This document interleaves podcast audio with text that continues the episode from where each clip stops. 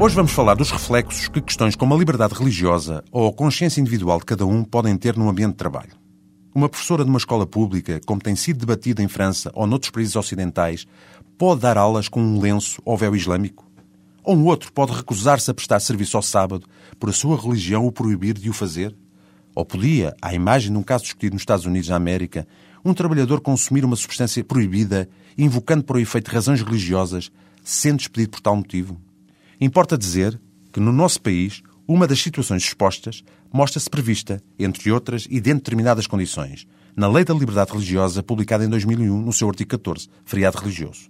Sendo muito diversas e contraditórias as decisões judiciais estrangeiras que têm incidido sobre esses e outros casos semelhantes. Pode, por outro lado, uma entidade empregadora despedir um trabalhador muçulmano que, sendo cozinheiro, se recusa, mais uma vez por motivos religiosos, a cozinhar ou a provar determinados pratos confeccionados com vinho ou carne de porco? Pode uma trabalhadora católica de uma farmácia recusar-se a vender a um cliente um anticoncepcional ou a pílula do dia seguinte, alegando que tal vai contra as suas convicções religiosas? Ou uma telefonista, cuja religião a proíbe mentir, negar-se a dizer falsamente aos clientes, conforme instruções do patrão, que este não se encontra na empresa?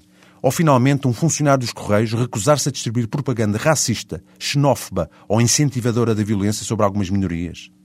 A resposta jurídica e laboral a tais casos, reais e suscitados em tribunais de diversos países ocidentais, depende das circunstâncias concretas de cada um deles, tendo alguns sido aí julgados negativamente e outros positivamente.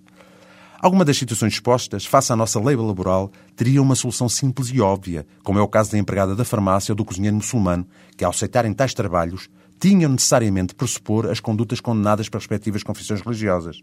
Mas já outras se revelam de muita difícil decisão. Até uma próxima rubrica.